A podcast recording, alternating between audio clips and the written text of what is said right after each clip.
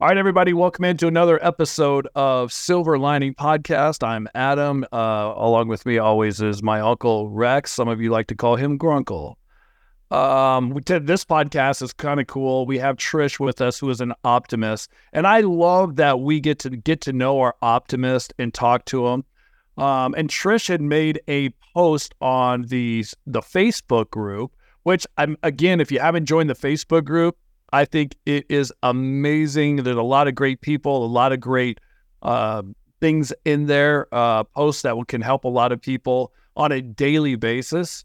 Um, and because of uh, Trish's post caught uh, Rex and I's attention, also we got an email from her, and I felt like you know, and Rex and I were talking about it's like we like to get to know our our optimist and like to know you know what your story is, and you kind of have some links to some of the podcasts that Rex and I have already discussed on this uh, on a previous podcast.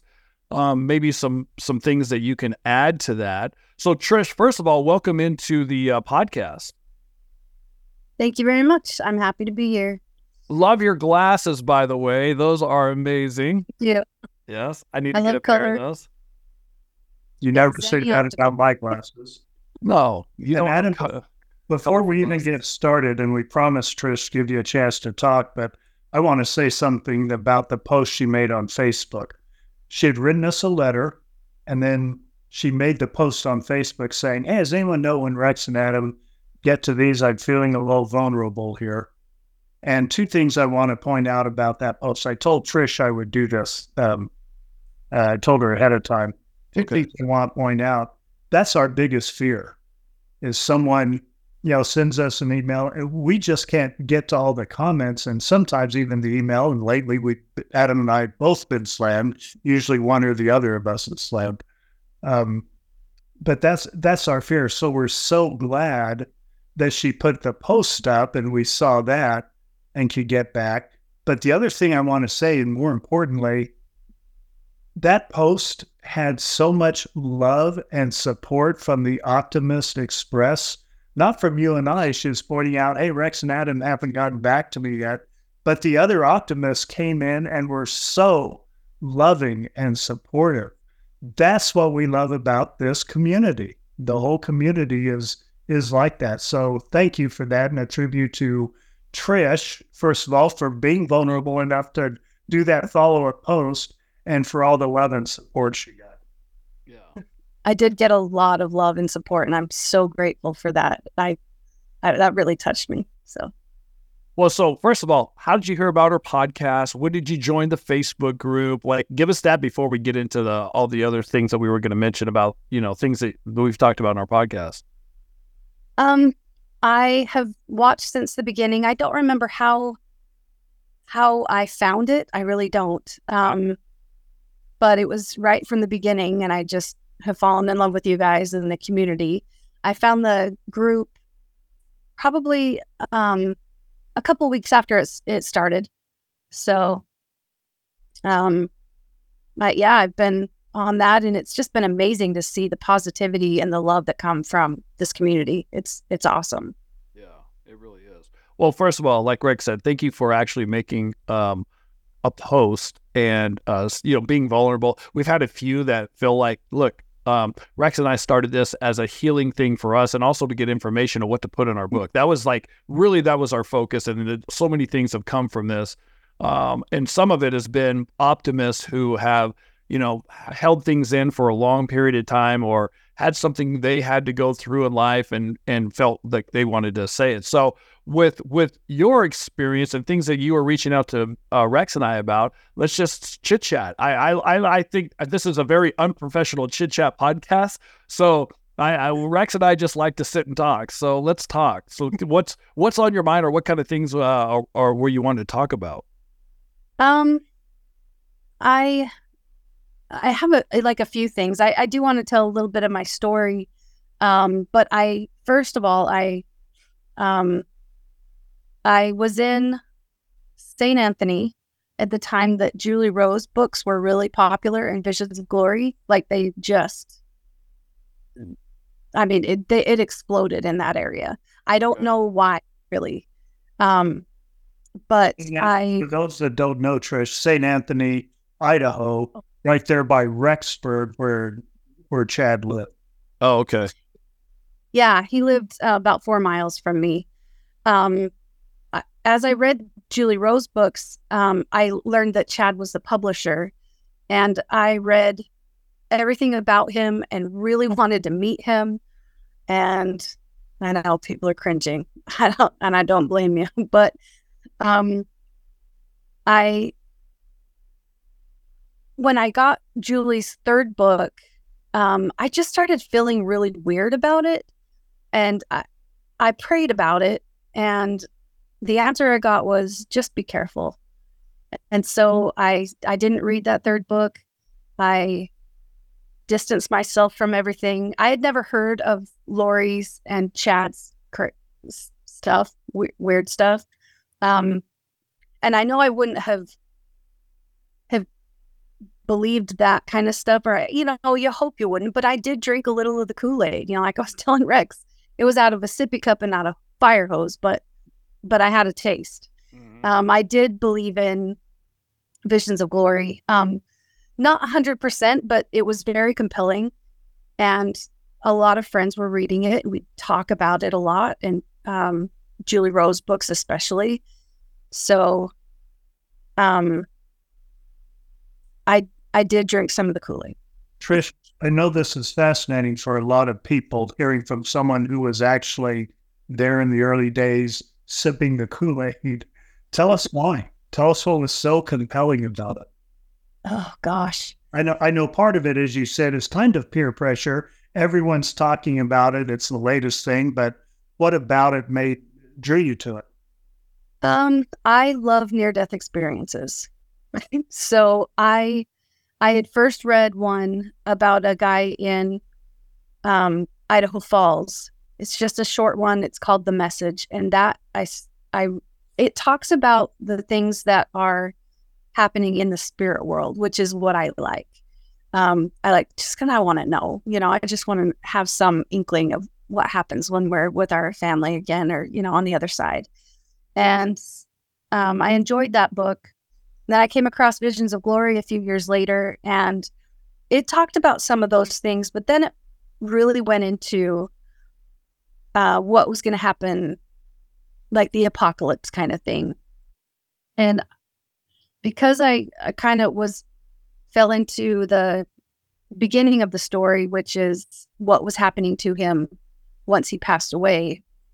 Um, or yeah, or was in a coma. I don't remember. It's been a while since I've read it, but I, um, I just I found that really interesting. That in in Julie Rowe's books, she talks about the same things. So I remember more of Julie Rowe's books because I read them more recent than Visions of Glory but it talked visions of glory talked about um, the things that would happen to us and how the tribulations that would come um, that we'd all go live in these tent cities in the mountains or um, be, being translated while still on earth you know having that process um, happen while we're still mortal so i wonder if that's where lori's um, idea of her being immortal comes definitely from, for what I believe, from Visions of Glory, because yeah. it does talk about the stronger you, the more enlightened you are, and the more spiritual you are, the quicker you translate.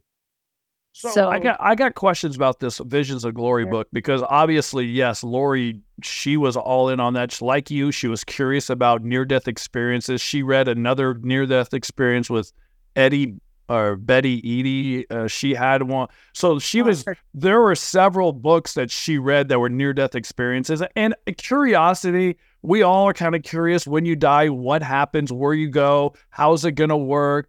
Um, and so I, I, understand that curiosity. And then this visions of glory, and then Julie Rowe's, like, here's what's going to happen at the tents and all. I get that that's interesting to people. Um, that you that you can drink some of that Kool Aid and be like, oh, I'm curious to see if this is really what it is or whatever. Yeah. Um, so then you you're on that path. You didn't know who Chad was, but then you um, you said at some point you wanted to to meet him. Did you ever read any of Chad's books?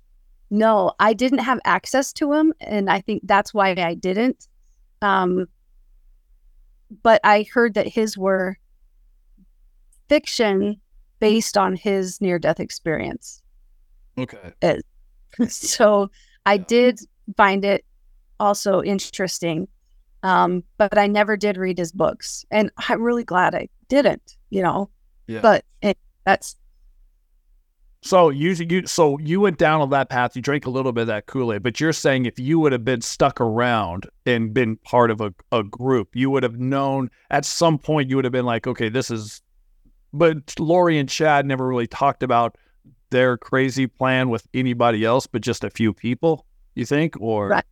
I think- secret. oh of yeah. I really hadn't heard of I'd never heard of Lori um or Chad being together or like I didn't know any of that until the kids were missing and and things started coming out that way. I found out with the community. Um but I uh or was I gonna go with that? Um Well, sorry. But while you're getting that, tell us more about the community response to finding this out, because it's not like everyone knew Chad and or Lori in the community. You found it then, and so what's community response? Hey, these people live here. Kids are missing, and they start finding out the story. What is that response for those that didn't know them directly? Hell, for for not knowing them, it was just this crazy story. And I was like shocked that I'm seeing Chad Daybell on the news like this, you know, with, with Nate Nate's interview in Hawaii, or not interview, but him catching him up catching up with him. Um, I was just like, there is no way he did this because I thought of him a different way just from what I had read on his own website, of course. So um that he was this in and involved with Julie Rowe. Um, I I know the community was sh- was shocked. I don't think he. I don't know if he was well known in the community, not to my knowledge. Um, in fact, oh yes, he was, of course, because they had that big conference that I wanted to go to in 2017, I believe. So yeah, he was he was known in Rexburg, especially. They had it at the Tabernacle in Rexburg. Um, it it's not sold out, but uh, there was there were no seats available. Um, and again, I'm really glad that I that that wasn't part of my journey. So hindsight, hindsight. 2020. So, at what point did you think that Julie Rowe has gone off the deep end, or did did you did you or do you still follow her? Or I know she's still around. I know she's excommunicated from the church, and I don't know if church members still follow her or not. Or not to my knowledge, I actually don't. Um, I didn't. I, after I felt that way about her third book and started distan- distancing myself, yeah, I just knew it. It was not something that I needed to pursue or have any part in. okay. So it's almost like you you went to the ocean, but you didn't go swimming. You just walked to the edge and were looking around and going, "Oh, this is interesting," and this this Yeah. is not this is not for me. I'm gonna go another way. So that's that's Yeah. where that's where you're at. Yeah, I I had even emailed um with Julie Rowe a couple times about this foundation that she was building. I don't even remember what it's called. Um, but then I watched her in a podcast years later, or a, a- later, um, after I had distanced myself and I hadn't really had anything to do with them for or with her or anything for a while. Um, and there was just a difference in her, the way she spoke. This, I could tell. I mean, the the spirit wasn't there. The, I mean, this is just my, you know, my own perspective, and I am a member of the church. Um, and it was just void of anything good. And I was just like, "Ooh, this is yucky," and so that just confirmed that it was the right choice to to not be a part of any of this. So I did like, you know, the the preparedness thing in Visions of Glory and in Julie Rowe's books. I, you know, I got my 72 hour kit put together, which I think you need anyway. Yeah, there's Um, nothing wrong with that at all. Nothing wrong with that.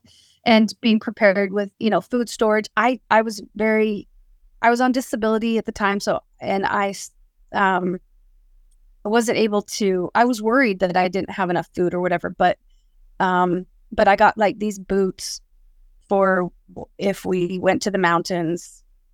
Like so, I did that, but that's about the. There, oh, I got to tell you, there's a lot of people who are prepared. That that if something does happen, they have the stash in their garage. There's people that are way more prepared than other people, but there are people that feel like if something does happen, and nothing crazy, but like if some natural disaster or anything happens, that they're, Yeah. they're ready. So there's nothing wrong with being prepared for for anything. Right.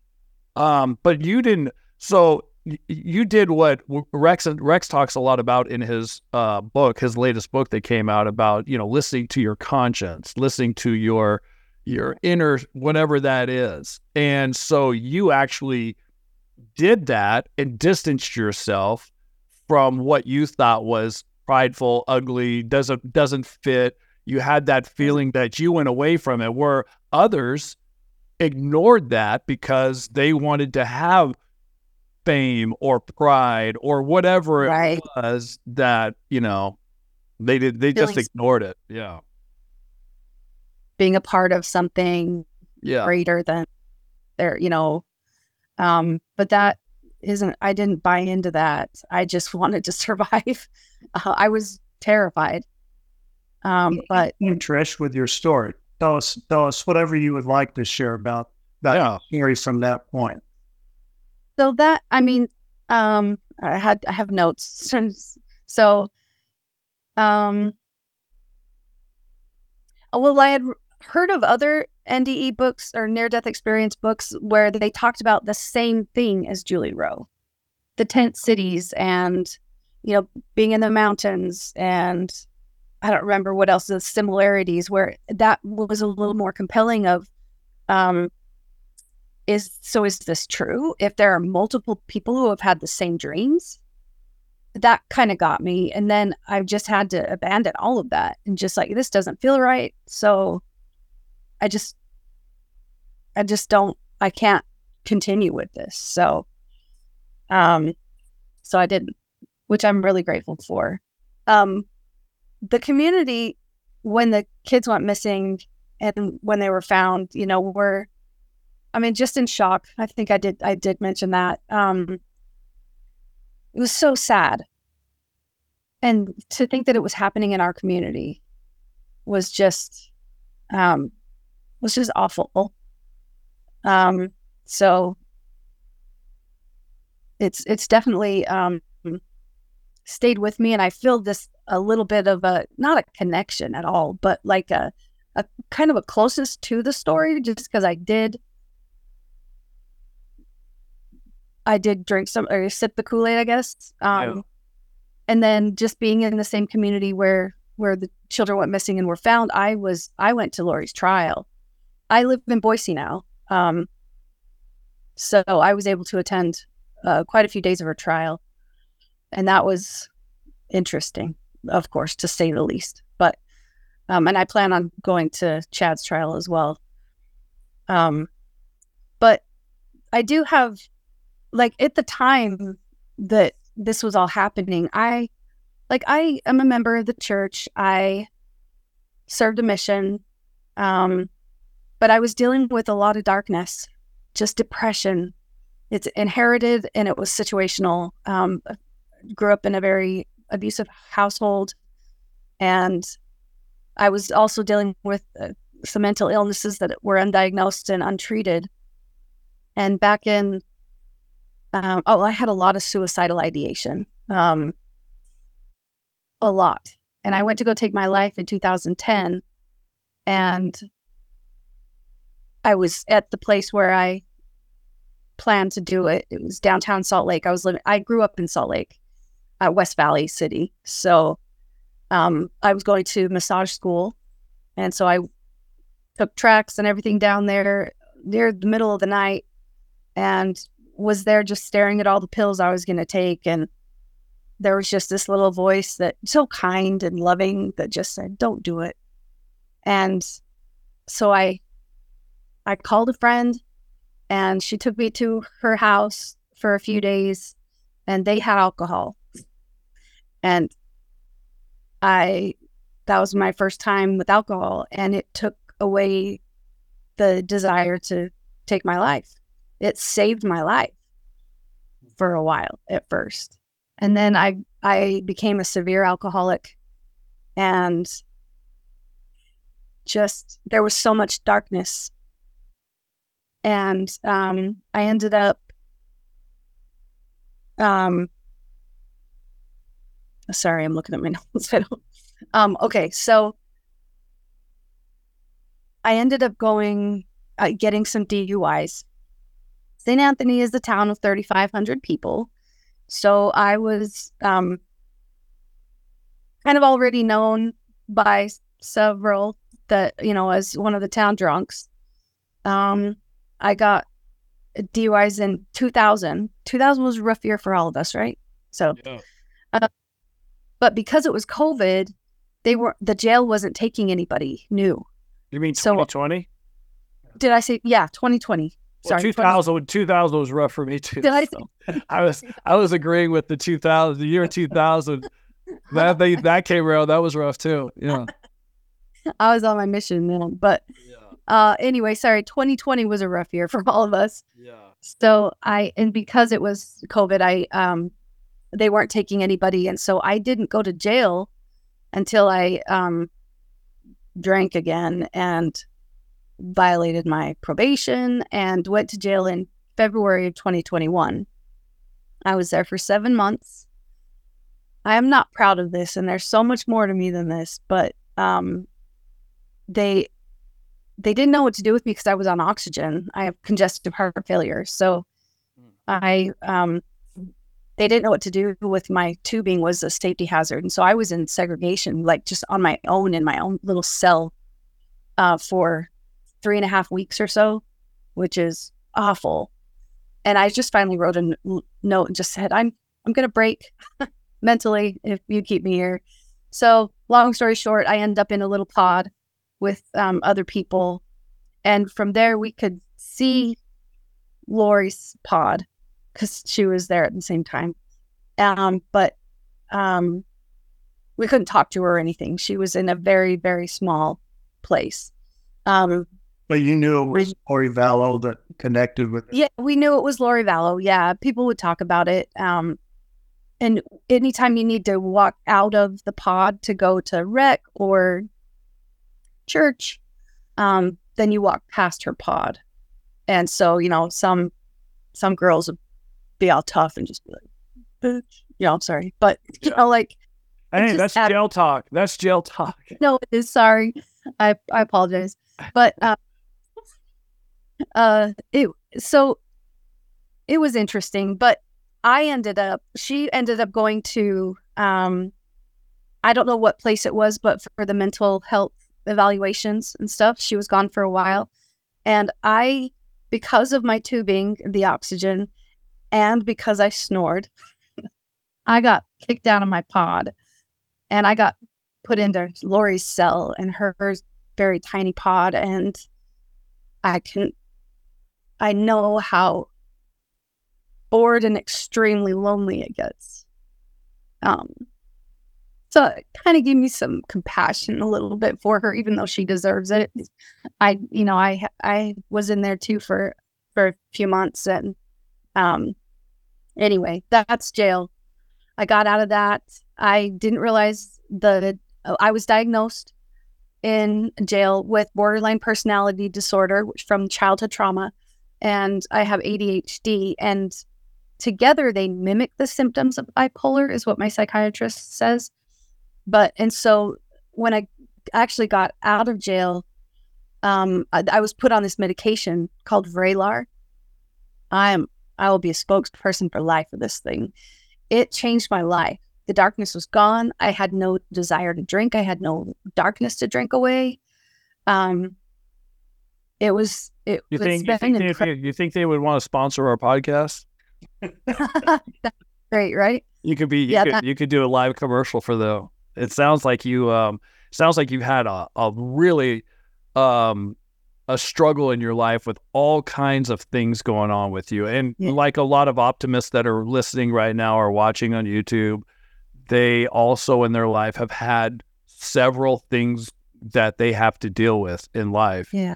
Um, and so it's it's amazing to me that the moment that you are going to take your life, and I, I wonder what that would be like um, for people that have had suicidal thoughts, where you showed up i- at the tracks or wherever you were in Salt Lake with a bottle of pills and what that moment is like for people that are about to say, okay, this is it, whether they're pulling a gun or whether they're taking pills. And you get to that moment where it's like, this is it. And for you to listen to your internal guidance again, that voice inside you that said, just, you know, don't do this. And you li- actually listen to it instead of doing what other people do, avoid that and tr- and just keep going um, it's a miracle that you're that you're here and you've gone through this and um, that you're doing you know telling people about it. I feel like there's people out there that are listening to this that have been through somewhat of your shoes and been in the same kind of situation. What kind of things do you look for or what kind of things get you out of your depression? What what's your go-to or what's your what's your mantra of of, of coming out of those kinds of, of mindsets besides Well, the um, drugs besides the drugs Right. Well, Awesome. well let's give let's give him another shout out what's the name of the drug that's got you Vraylar. Vraylar. And really, Vraylar. because of Vraylar that I have this like excitement for life again. Um, I I almost passed away in May of 2022. I had been on the medication for about a month and a half. I um, had uh, respiratory failure, and they just said they called my mom in Salt Lake and they said, "I think we can pull her out of it this time, but I don't know about next time." And I remember coming out of that and being so grateful to be alive for the first time in 15 years. Because I can't tell you how many times I screamed, begged, pleaded, just cried out to Heavenly Father to just take me home. Like, I'm homesick, Papa. Just take me home. For so long. And I didn't feel that way anymore. I was I was alive again. I've been divinely spared many times because of alcohol and because of other things. Um, it's it's been they're miracles, they're tender mercies. They're it's been amazing to come out of that and be and just be so happy to live again. Just, you know, and or live again, but live continue my life. Um, but what I do now that I'm on that medication and I have this new zest for life, I I can't drive right now, um, so I'm stuck in this. I'm in a garage. That's my room, um, but it's very spacious and I, I love it for right now. And um, I I can't go very many places. It's just my health and things like that. I go to doctor appointments and that's about it but I I do crafts. So in my in fact they're right here, but I make these fairy houses. I don't know if you can see them. well I kind somebody of- somebody blurred out your screen so can't it's blurry Oh. Yeah, dang it! yeah I don't want to show But that- them, but so crafts is one of the things that you go to that kind of get you eh, everybody has to have something that they have to look forward to or something that gets them in a good mood so crafts is one of the things that you do yeah, I make fairy houses and Christmas ornaments and things like that. My, um, I'm also a singer. Um, I've been singing since I was three, performing. what are you going to sing Uh, for us right now I was no no not getting out of it at least one no at least one one give said the little stream right. Um, please, please. The lighting doesn't sing anymore. wait i'm a good singer myself i can break out some pearl jam if you want Oh, we could do that. No. Um. Okay. So you don't have to sing i was just Now that- kidding. I'll sing. I'll sing a little something. I guess. Right. I Um, like it.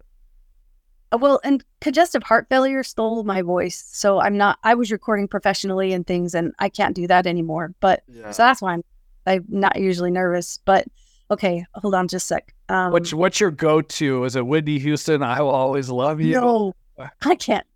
Mariah Carey. Kidding me? No, I write my own little little things. I've recorded a couple CDs. Um, because the reason I'm talking about this is because I know that people that get depressed and people that have they have to have a go to and singing, believe it or not, was one of Lori's things that she loved to do. yeah, that's right. Um, and so I know that you know, singing. You know, Rex and I, we don't sing because we're terrible. and and I don't know the words to any songs, so that's that's my biggest problem. But people who do sing, it does something to your soul and your spirit and lifts it. I, I don't know how that works, but I know it works. Well, I think music's um, sometimes just explains things or touches your heart in a way that words can't. Um, and whether you can sing well or not in church or wherever you are, you sing your heart out because that, no matter how you sound, it is a praise to God and it is a prayer to God or to whoever you believe in, or it just does something to your spirit, to your soul. Yeah. That words can't. Yeah. I just wanted to bring it up just because I know that this is affecting people that are watching or listening. Uh, and you've you've hit so many different things that other people can relate to in their life. And you're super brave for coming on the podcast and, and telling us your story and um and helping. I think helping some people. Anything last uh, that you want to say, Rex, or to bring up? I just want to hear anything else, Trish, from your story check your notes from your story. Yeah, I, I guess I forgot to say. Um, looks like, when I it looked like you just remembered something. Yeah, the Lindsey Blake thing. So, Lindsey Blake was my prosecuting attorney, and Judge Boyce was my judge. And um, Meaning on my when you were sent to jail, you're saying yes, yeah. So in my sentencing, um, I was either going to be released on probation or I was going to go on a rider, which is a six month, you're in, it's prison, but it's a six month treatment program. Though it is, it's still being locked up. So um, when I got to the sentencing, it was Lindsey. And usually this is the, you know, your defense attorney that brings this kind of stuff up. But Lindsey he said um, to Judge Boyce, she said, you know, this is a difficult one, Your Honor. Um, she brought up my childhood. She brought up my mental illness. And she said, I believe there's that she's drinking to escape what's happened to her. Um, and there's more in the community that we haven't tried yet that I think, you know, we need to give her that chance. And just was like, what? Like blown away. But, and so she anyway, I was sentenced, I was let out of jail and uh, for it just with probation.